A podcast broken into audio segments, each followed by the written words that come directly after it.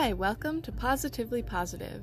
If you're new here or this is the first episode you're listening to, I go by Sam and I have genital herpes HSV2. Today I'm telling my story of how I contracted the virus. I'm going to walk you through the dates, the warning signs that I didn't know were warning signs, a bit of my mental and emotional experience with the whole thing, but mostly focusing on the circumstances and the physical experience of my primary outbreak. Let's talk about herpes, baby. Okay, so right off the top, I'm just gonna go ahead and blame Meg the Stallion and Nicki Minaj because it was a hot girl summer. Well, fall, I guess. It was a hot girl fall. I was in a great place. I dare say the best place I've ever been in in my life. Mentally, I was meditating, emotionally, I was over any past relationships. I felt free, felt like myself. Physically, I was going to the gym regularly, which is something I really like to do. It keeps me mentally clear, and I felt good. I was doing really well. I liked who I was. I was confident I could date any guy I set my sights on. So I set my sights on the hottest dude on Tinder. this sounds bad, but I just figured why not go for the hottest guy? What's the worst that can happen? I'm cute, he's cute, let's meet. So our first date was fun. We met at a bar and had some drinks, pretty standard first date, and then I did something I've never done before. Since he was visiting from another city, I knew I didn't have a lot of time with him, so why not go back to where he was staying? Not only was he cute, but our conversation was great. He was open and funny. He had his shit together in life. He had a great career he was passionate about, which is one of the most attractive things I look for in a person. I don't care what you're passionate about, as long as it's something I really love my career, so I find that very attractive in other people when they do too. So we went back to the place and we hooked up with protection.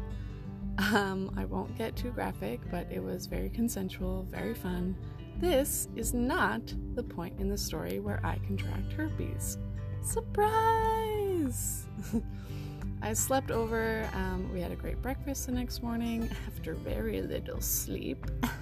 Hey. Okay, I'm sorry. Um, back to business. Um, I saw him off, and that was that. I figured I might see him next time he's in town, might not, who knows. That was really nice. The way a hookup should end, with breakfast and a hug goodbye. Nothing about it felt trashy to me, and I was walking on sunshine the whole next week. We talked on social media a little bit, but not much the next few weeks. One message here or there, and then he says that he's planning on coming back to town and he asks if I have time. So we figure out a weekend where I can meet up with him. Great, I carry on living my life. The weekend comes, we have dinner and drinks where he's staying, and I sleep over. Things start getting heated, and he doesn't get a condom.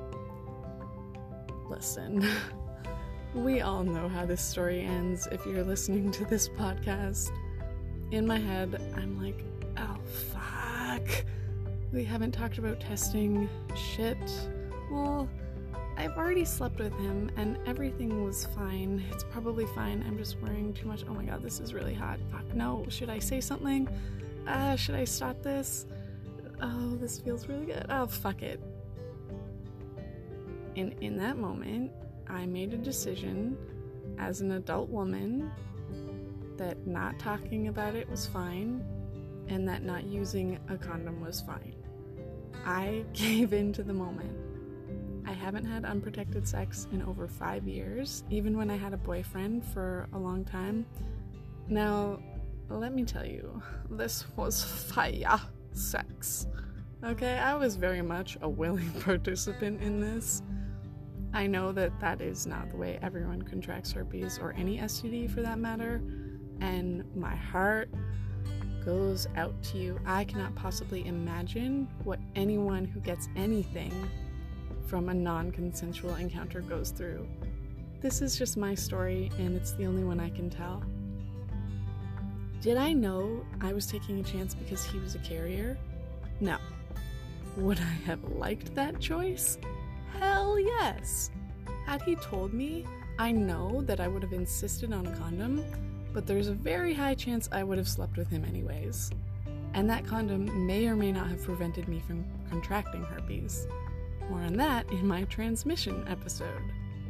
And even if we had had the talk about sexual health and when did you get tested, it would have been us both saying we were clean, which is an awful term. People who have STDs or STIs are not dirty. But we both would have said that because we both genuinely believe that about ourselves. And at that point, I most likely would have said, okay, no condom is fine. And I'd still have herpes. No matter which way you cut it, condom or not, I was sleeping with this guy and ending up with herpes because he did not know he was a carrier, which I found out later, which is very common. Please listen to my episode on testing for more on that whole situation and how to get yourself and your potential partners properly tested. It is not, I repeat, not, say it for the people in the back, not included when you ask to be tested for everything. Did I know that in general it was a vague risk because teachers told us to use condoms for reasons I can't really remember? Yeah. But for me, that didn't really mean anything real in my head. It was just like a vague warning with no reality or knowledge behind it. I wasn't familiar with STDs. I wasn't educated. I didn't know what I didn't know. Anyways, next morning I go to work, everything is fine. He goes back to where he came from, herpes hell. I'm just kidding. He lives in a nice city and I'm sure a very nice place. We continue to send like an Instagram story reply here or there, whatever, all is well. Moving on. Now, I left him on a Saturday morning. On Wednesday or Thursday of that week, to be honest, I'm not exactly sure when it started. I kind of started to feel irritated down there. Also, I had my period from Sunday to Thursday, so I tossed it up to that. Part of my job is pretty physical, and I do go to the gym regularly, so I genuinely thought I just rubbed something the wrong way during a physical activity. I'd like gotten a rug burn type thing down there from impact and contact. I didn't think much of it. Now, by the Friday, so one full week after the sex, I was full on itching and burning. What the actual fuck? This was a week after I'd had sex. Sex wasn't even on my mind. But now, it kind of burns when I pee, and that is the first sign of an STD. That's a surefire thing I did remember from sex ed. Burns when you pee, bad by Saturday, yo, your girl was on fire. I couldn't stand, I couldn't lay down, I couldn't sit comfortably. I was trying very hard to walk like a normal human being and not a fucking weeble wobble duck while at work. But that is very hard when your vagina is on fire. Okay, I couldn't pee without it burning like fucking acid on my vagina. I knew this was an STD. Sunday was the worst shit I've ever been through in my life. I was in so much pain, I had to suppress screams when I peed. I remember peeing and then jumping up and down trying to air out my fucking vagina because it stung so bad. Saturday and Sunday, I was using a makeup mirror to look at the situation down there, full on just shining a flashlight up my vag, okay? It was not cute had a few sores and some discharge. Remember earlier when I said I wasn't gonna get graphic? Yeah, I lied. so the first time I looked, just the whole situation down there was super red. I had three open sores that I could see. Next time I looked, I think there was one or two more, all on the inside of my labia. Basically, where the dick goes. Fun times. Now, I don't know about you, but I had never really looked this closely at my own vagina before. Was it always this pink and red? Was the whole damn thing burnt? I don't fucking know. Have my labia always been this big? Or are they swollen? God, why don't I know what my own vagina is supposed to look like? Have those bumps always been there? They look fine, like just a skin irritation. No, those bumps are new. Is that a rash? What the fuck do rashes even look like? I think it's a rash. Actually, no.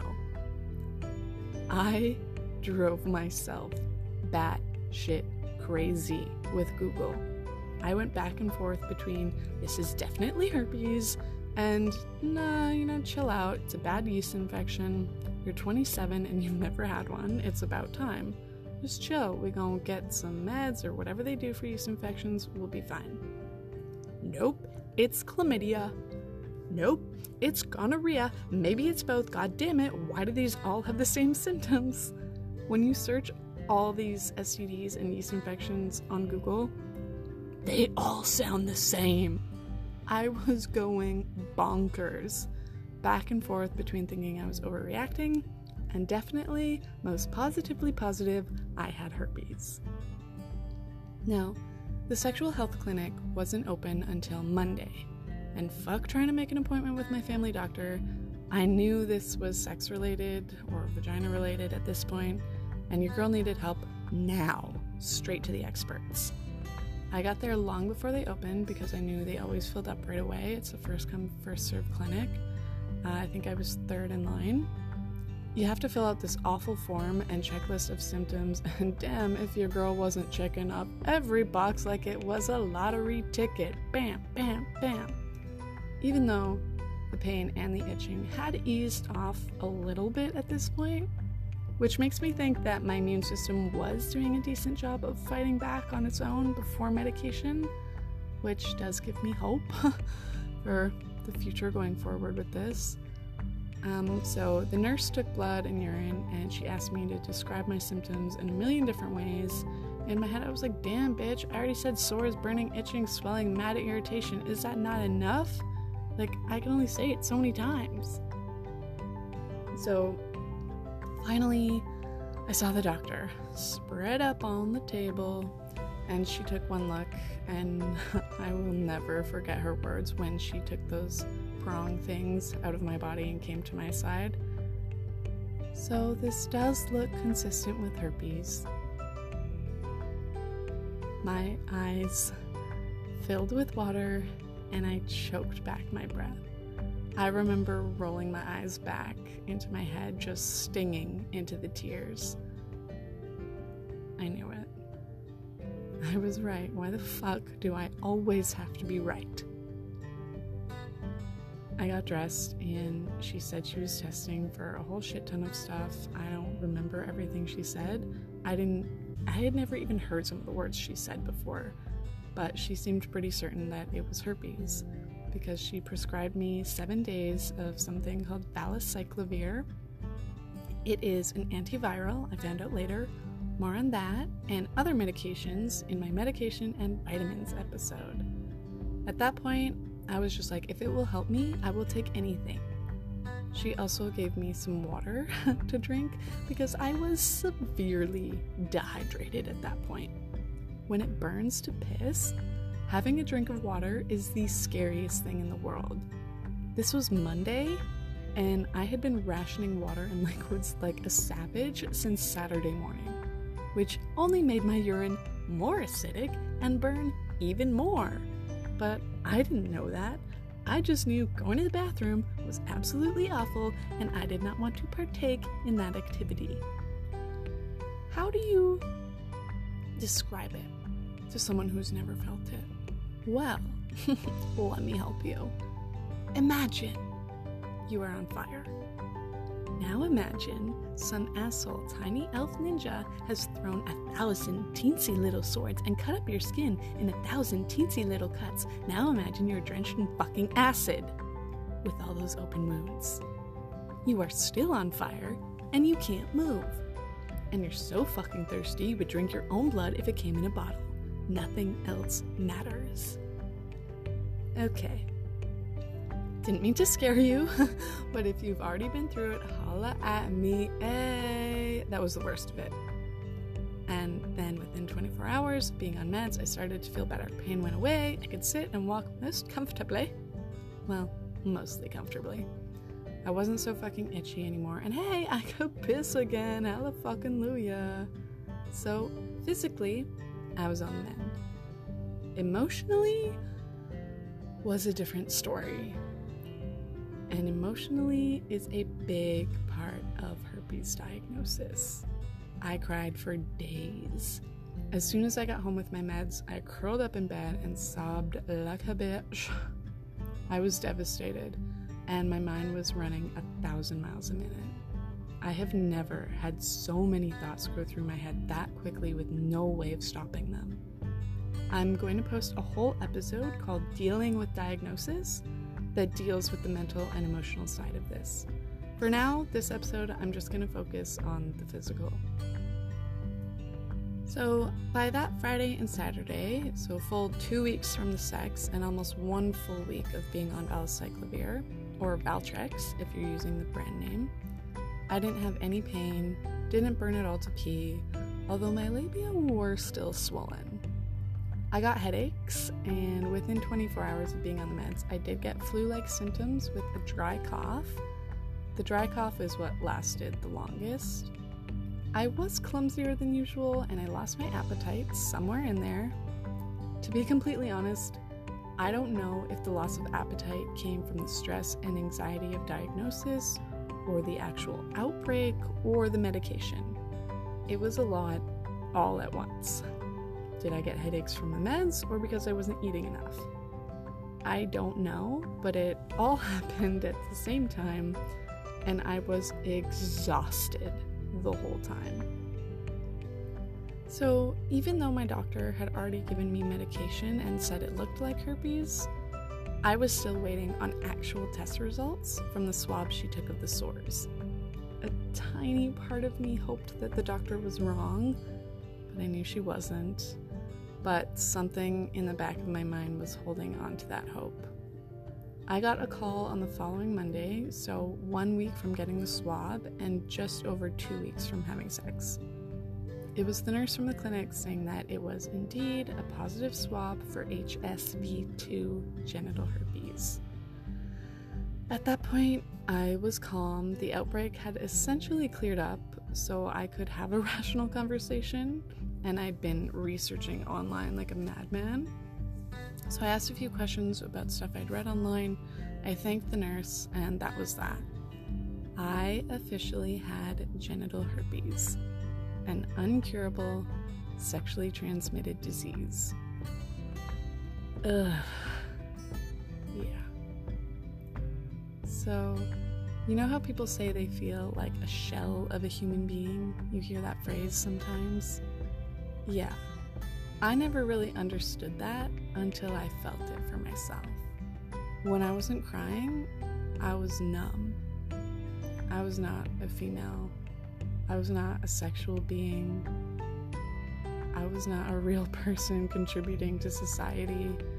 I was just a shell where a human should be. I think I'll get more into this with my dealing with diagnosis episode. Um, okay, so yikes. Uh, I hate to end on the note of I'm a shell of a human being. so just know that I'm definitely not. I am definitely past that place. I'm looking, feeling, knowing that I'm a female woman, a sexy as sexual person, a great human being, as well as a great friend and confidant, hard worker, blah blah, everything else that makes me awesome. Seriously, nothing good about me was erased by this. It was something I had to go through to get here, and I'm glad I allowed myself to fully feel all those feelings. Sometimes you just gotta let the feels take over to move on. And look at me now, talking to you on the World Wide Web. Life is good. And everything that makes you, you, and makes you special is still there. Nothing about you has changed, something has been added on. You are a giant, beautiful, yummy cupcake, just like me, and this is one tiny sprinkle on the side of the icing. A side sprinkle does not define a cupcake. Herpes does not define a human being. It definitely doesn't define me, and it doesn't define you. You are a cupcake. And on that sweet note, see what I did there? I'm gonna sign off for now.